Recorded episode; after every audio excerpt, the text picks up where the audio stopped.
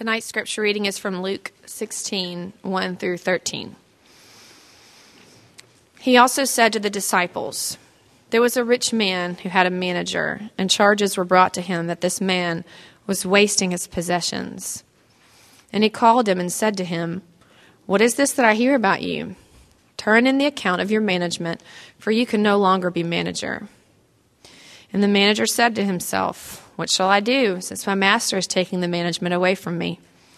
I'm not strong enough to dig, and I'm ashamed to beg. I have decided what to do, so that when I am removed from management, people may receive me into their houses. So, summoning his master's debtors one by one, he said to the first, How much do you owe my master? He said, A hundred measures of oil. And he said to him, Take your bill and sit down quickly and write fifty. Then he said to another, And how much do you owe? He said, A hundred measures of wheat. He said to him, Take your bill and write eighty. The master commended the dishonest, the dishonest manager for his shrewdness. For the sons of this world are more shrewd in dealing with their own generation than the sons of light. And I tell you, make friends for yourselves by means of unrighteous wealth, so that when it fails, they may receive you into the eternal dwellings. One who is faithful in a very little is also faithful in much, and one who is dishonest in a very little is also dishonest in much. If then you have not been faithful in the unrighteous wealth, who will entrust to you the true riches? And if you have not been faithful in that which is another's, who will give you that which is your own? No servant can serve two masters, for either he will hate the one and love the other, or he will be devoted to the one and despise the other. You cannot serve God and money. This is the word of the Lord. Thanks be to God. Pray with me.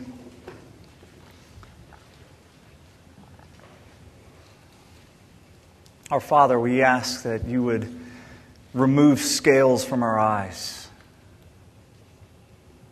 the, the blinders that are on our hearts that keep us from understanding your word. Lord, I, think just as a fish doesn't know it's in water, we don't know the sins that so easily affect us and are a part of our lives. lives. We don't know the greed, the pride the bitterness unless you show us.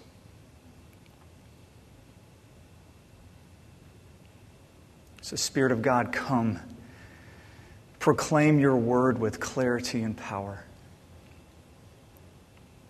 I pray that my words would fall to the ground and blow away and not be remembered anymore. But Lord, may your words remain and may they change us. We pray this in the strong name of Jesus. Amen. Um, when Lauren and I um, got married in 1996, uh, we were broke. And by broke, I mean we were broke, broke. Um, we found a very shady apartment here in Birmingham. Um, we had moved here that summer so I could start seminary in the fall. And uh, our apartment, at one point, we, we found a gun holster mounted underneath the counter facing the front door. Um, all of our furniture was borrowed wicker furniture, is what we had. And, and we just struggled making ends meet. And um, I was doing everything I could to try to find a job, but I could not find a job. I was going to temp agencies, I was filing away files at law firms. Um, I, I was mowing lawns. I found a guy called the Lawn Ranger. And uh, I asked if I could be his Tonto. And, uh, and he said yes. And so he hired me, and I worked for him for three weeks, and he never paid me. And, uh, and so finally, it came to a point, Lauren and I, we were newlyweds, and I had to leave. I said, I've got to go back to Atlanta and find work. And so I moved back to Atlanta while Lauren stayed here after being married for just three or four weeks um, because I knew I could find work around the Olympics. And sure enough, I found one job being somebody's gopher. And then at night, I worked for stadium stuff. And uh, there were 24 employees at stadium stuff. There was the manager, there was me, and there were 22 other guys, I will just say, that were absolute just bums. They were total bums, and they, they were pathetic workers. And on the second day of the job, um, my boss fired all 22 of them and he promoted me to manager. And so I had never worked retail in my life. I, this is the first time I ever walked into a stadium stuff, and now on the second day, I am manager. And, uh, and uh, the boss, he said, All right, um, but after he fired the 22 guys, he said, Y'all could work out, to, you could work the end of your shift okay, because uh, you can finish out the next two hours remaining because he needed to make a bunch of phone calls to find new employees. And so now I'm the manager of 22 people who were just fired. Um, the next two hours did not go well at all. They, the workers cleaned out stadium stuff. Their friends were coming in and they were giving them 90% discounts as they would just take stuff out or they would just pack stuff in the bags and you know it would just it would just leave and so we lost almost all of our inventory, basically stolen. Um, so it didn't go well at all. And I remember just thinking, oh gosh, I'm going to quit tomorrow. I'm going to quit tomorrow. Now imagine me telling you this story, and at the end of it, saying, all right, those employees who just kind of stole everything in those final hours they have had, go and do likewise. Learn from that. Go and do the same. That's essentially what you have in this parable. Something very, very similar here is going on here. Uh, one of the things that I, I don't get in this parable is that Jesus told other parables, like the sower and the seeds. Pretty easy parable to understand. And he finishes telling that and even explains every part, and the disciples go, Jesus, Will you please explain to me this parable? And I always kind of roll my eyes because I'm like, everybody knows the meaning of that parable. But here, not a disciple speaks up, and it actually makes me kind of angry because this is his most difficult parable he ever says, and they don't ask them, What do you mean by this? My theory is that they, they didn't even know where to begin to ask. It makes me feel better. This story here is one of the reasons I love expository preaching. I love it. Um, preaching topically is easier. If you preach topically, you could just kind of do the greatest hits from the Bible, you know, for a few years. Um, you come to a passage like this, ah, just skip over it. But preaching through Luke, you've, you've got to study every text, and, and I believe every word is the Word of God. And so you come to this, and you have to slow down and you have to work through it.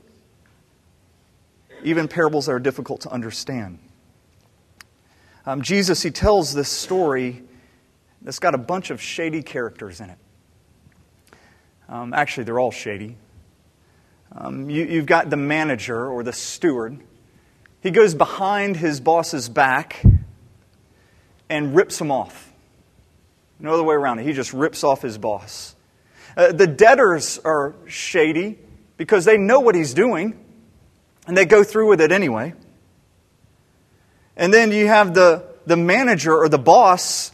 Um, he's actually pretty shady because he's like, ha ha, you outdid me. All right. And he praises the guy for it. And then Jesus says, learn from this. Let's begin unpacking it. Um, first off, you need to see who is Jesus talking to, because the previous parable, the parable of the prodigal sons, or the prodigal son and the, the, the elder brother there, he's talking to the Pharisees and the scribes. But here his focus shifts, and he's talking to his disciples. So he's talking to those who are following him. And he says a rich man has a manager that's in charge of all of his possessions. This rich man has been found out to be cheating him. We don't know what exactly he's been doing, probably embezzling some funds, probably covering it up in the books. Um, but anyway, the boss finds out about it and he takes the charge to the manager who doesn't even defend himself, knows he's guilty.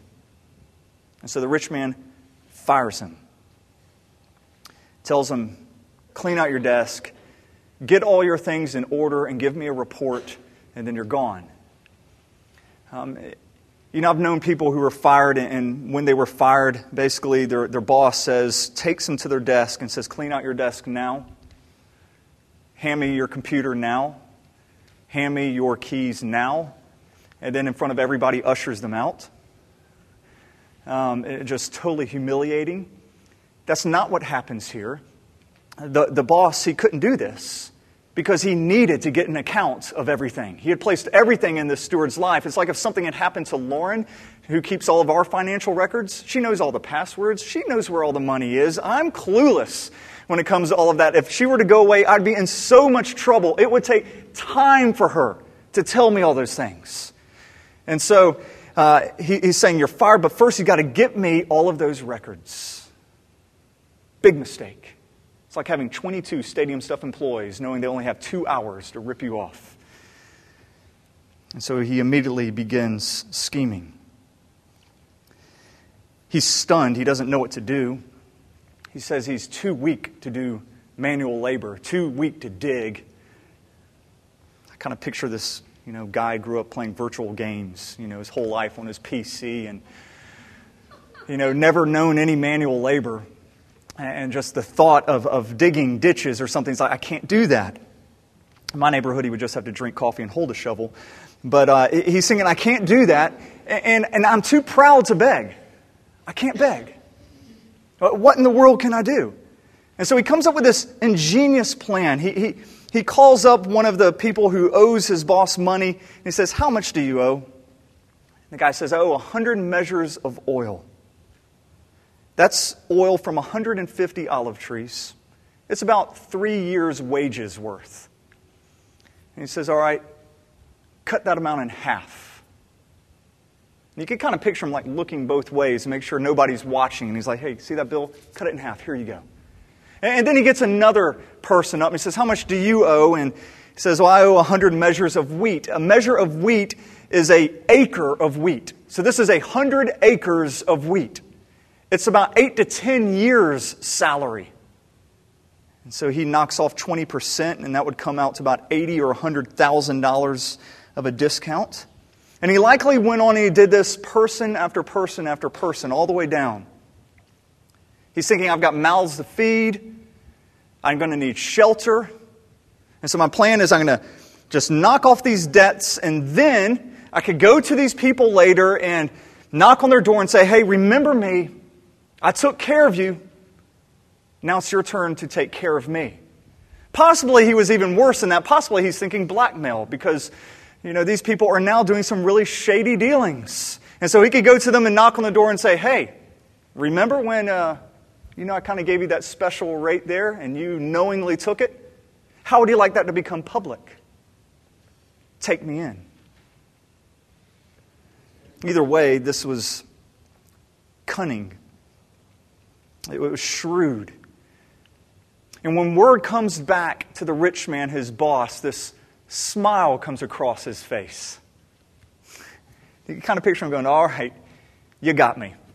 You got, well, well done. You got me. You outsmarted me. And he praises him. Not because what he, think, what he did was great, he just knows that he was outfoxed. And he, and, he, and he admired this person's ingenuity. Jesus says, All right, let's learn from this. Let's read verses 8 and 9 again. The master commended the dishonest manager for his shrewdness. For the sons of this world are more shrewd in dealing with their own generation than the sons of light. And I tell you, make friends for yourselves by means of unrighteous wealth, so that when it fails, they may receive you into the eternal dwellings. Now, this is where people make this parable too complicated. It's really about one main point. It's teaching us that we need to be shrewd, cunning with our possessions. Jesus, he's not saying the point is go out and be dishonest, rip off your employers, and just get what you can. That's, that's not the point. That's why he calls him a dishonest servant. Uh, that, that's not the point from it. But he does say, you know what? You can learn something from him. He's shrewd. You see, this manager, he knew that his last day was coming, it was fixed. He knew it. He had it marked on his calendar. His boss had told him, once you work to then, you are fired. And so he probably has just a few days left. And at that point, there's going to be no more job. There's going to be no more money. His, his end is clearly marked. And knowing that that day is approaching, he's going to do whatever it takes to make sure he is provided for after that day. And so he works very hard preparing for that end. And Jesus is saying, this is exactly what you need to be doing. As Christians, you know that your end is coming. Every man knows that there is a end there.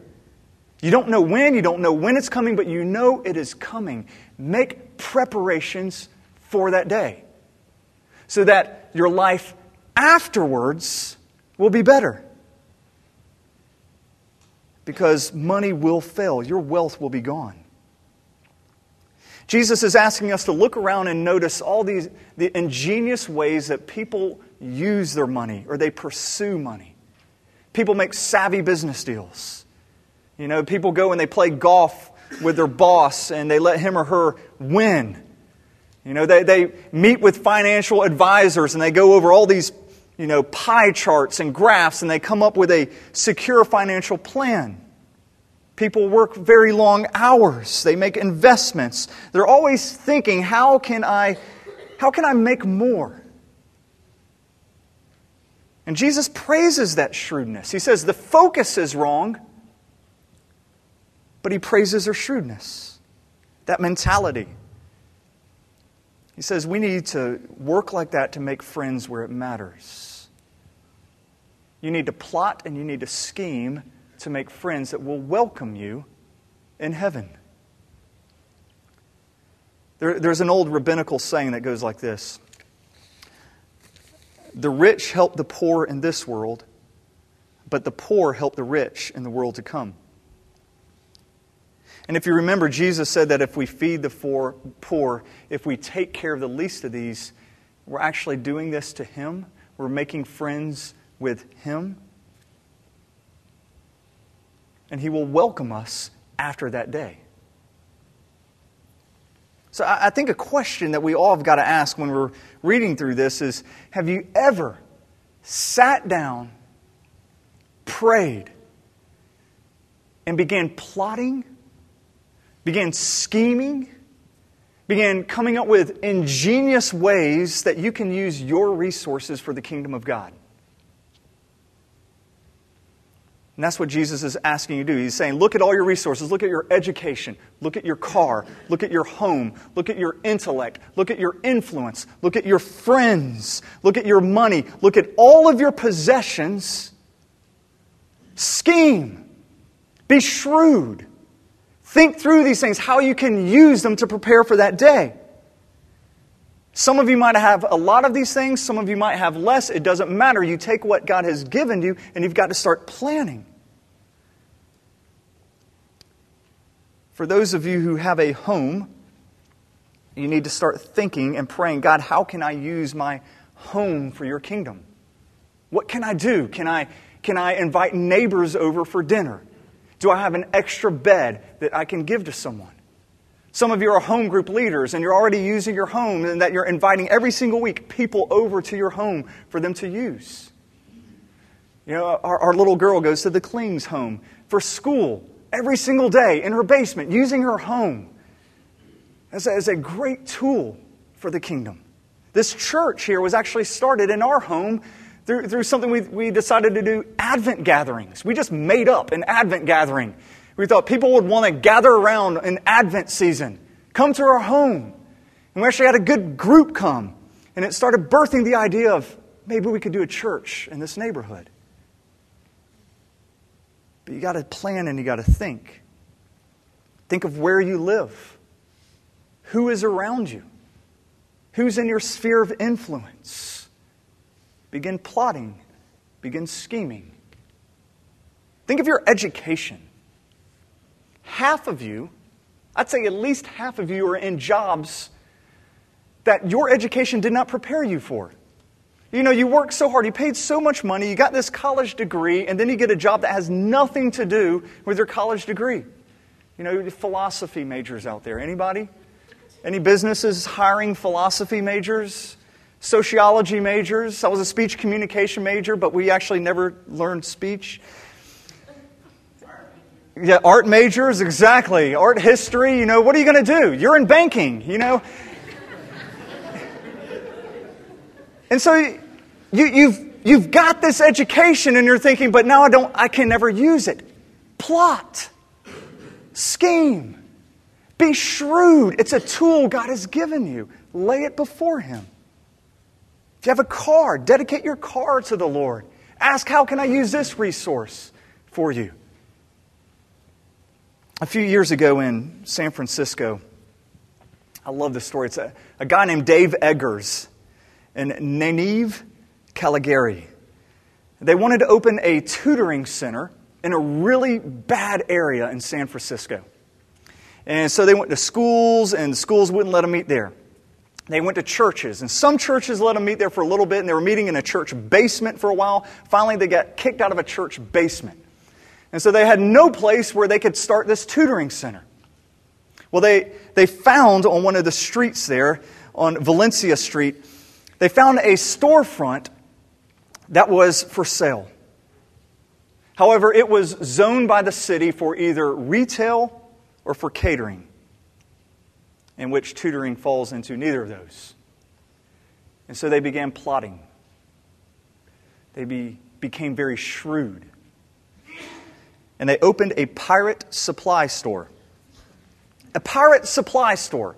It was their legitimate business, it was their front that they could use for actually being a tutoring center. And they called it 826 Valencia. And it was an instant hit. This pirate store became a hit. They sell eye patches, they sell spy glasses, skull flags, all your pirate attire. Uh, they, they arm hooks, all of these things, and they promote themselves. You go to their website and they say, the best pirate store in the world. And they're right. And, and as a result of that, they have now had over 1,400 volunteers come serving the community.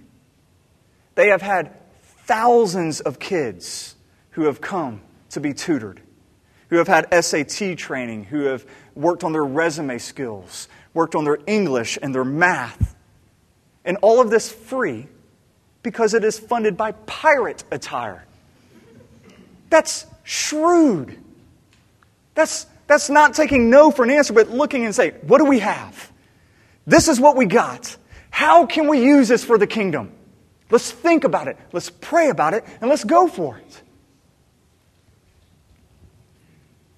They're actually thinking, for those of you interested, in putting something similar in Woodlawn down the street called DISCO. Stands for Desert Island Supply Company. So anything you need in a desert island, you can go and get that, and uh, it will also be a tutoring center, we hope. But we need to stop. We need to think. We need to pray about what God has given you. Look at verse 10. One who is faithful in very little is also faithful in much. And one who is dishonest in very little is also dishonest in much. If then you have not been faithful in the unrighteous wealth, who will entrust to you the true riches? And if you have not been faithful in what is another's, he will give you that which is your own. A steward has been given the task of taking care of another person's possessions. Think of it this way if, if you're not giving to God, it's not that you're not giving, it's actually you're stealing because it's His possessions that you are a steward of. The very little that's talked about here, the very not been faithful in very little, that's your stuff. All of your stuff is the very little. And Jesus is selling, telling us that how we use our stuff will determine if he entrusts us with anything greater. So if you're not good stewards of the stuff that God has put in your life, why in the world would he give you something greater later? Why, when he returns, would you sit there and think, okay, where is my reward? When he's like, well, I gave you some stuff and you abused it. It was my stuff. And for those of you who, who think, you know what, I, I just, I don't have enough stuff now. I, I don't have enough money to really give. I don't have enough time to really give. But one day I will.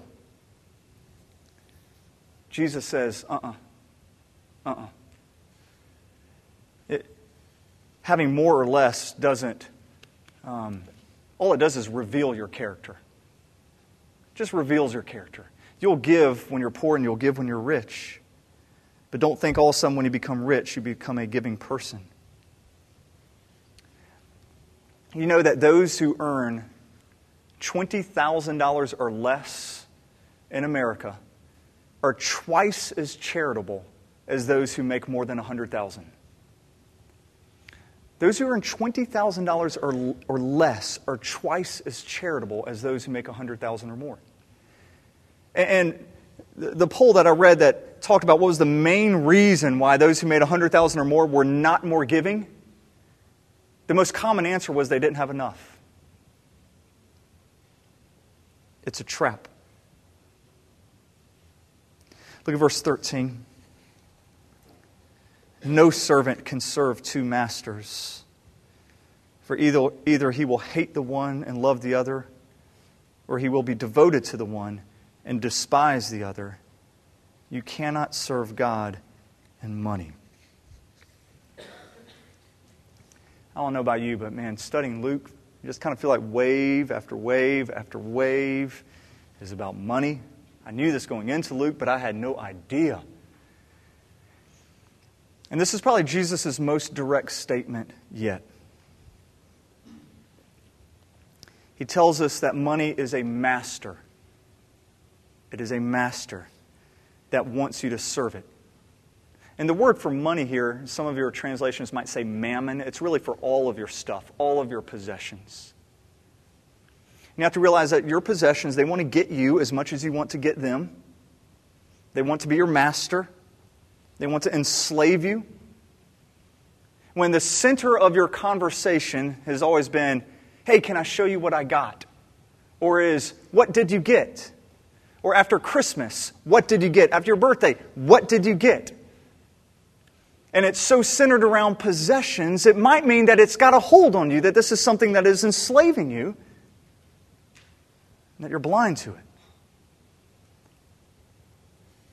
Is money what you think about when you have a quiet moment?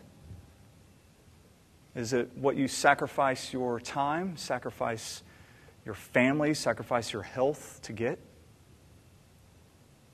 Is it your heart's desire?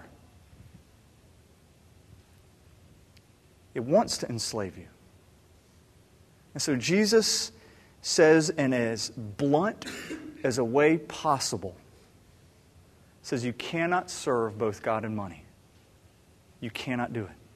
Because there will be times when God will want you to do the exact opposite of pursuing money. There's going to be times when God wants you to give away some of your possessions. There's going to be times when God wants you to pursue a lesser paying job.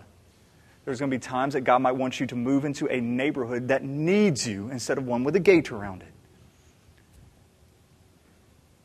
And you're going to have to choose at that point who you're going to serve. You cannot serve both. And you can't dabble in both either. I'm just going to do a little bit here and a little bit there. They're masters. They won't take dabbling. They'll only take allegiance. And so you have to choose. Now, I, I don't believe at all that God despises riches. I, I, don't believe that at all. Don't, don't walk away thinking that. Uh, God is the one who gives us wealth, He gives it to us.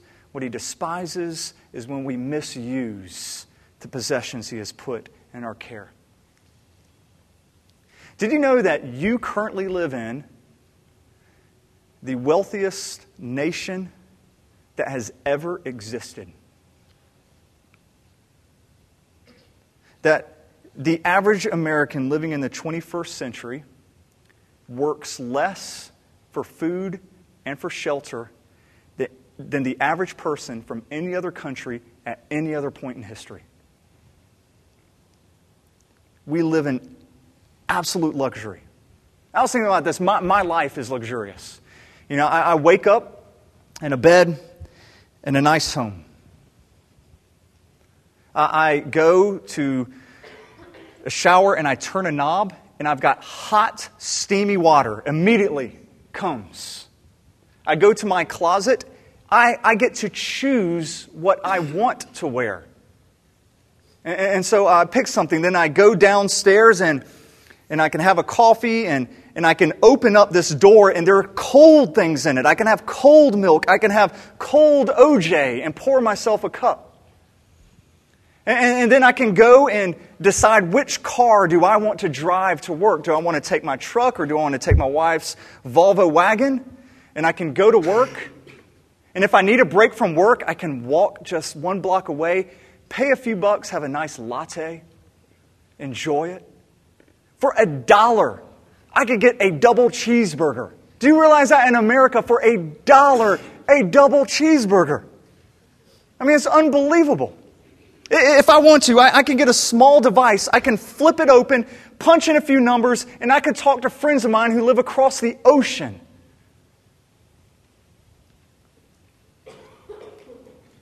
I've got a luxury of information. If I wanted to, I could open up my computer, I could type in world's largest pumpkin. Boom, there it is. World's largest pumpkin. Instantly. Right there.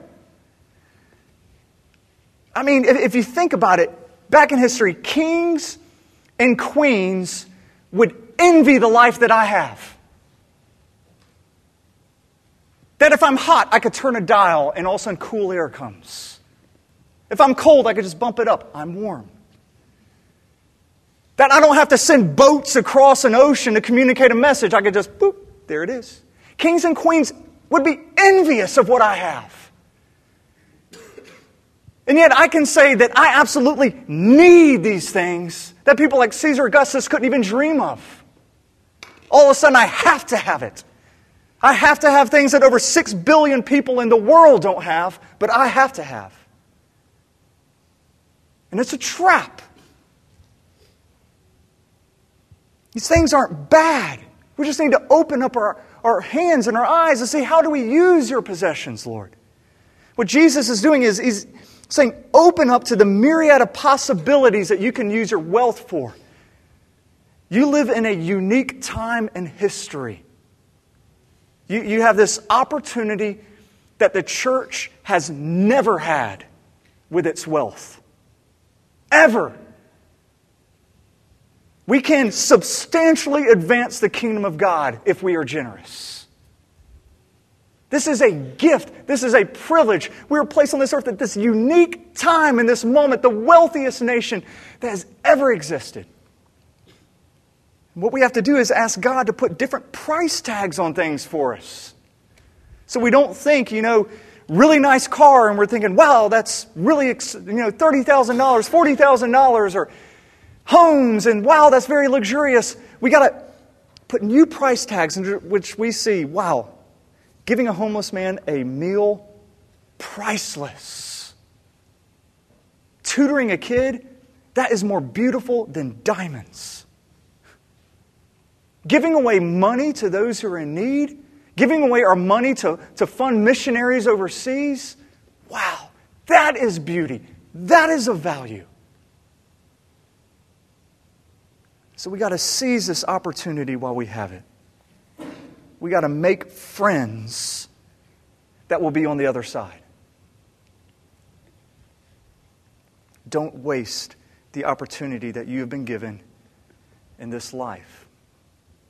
Take time this week, quiet yourself, prayerfully plot and scheme, and be shrewd about what God has given you. Pray with me.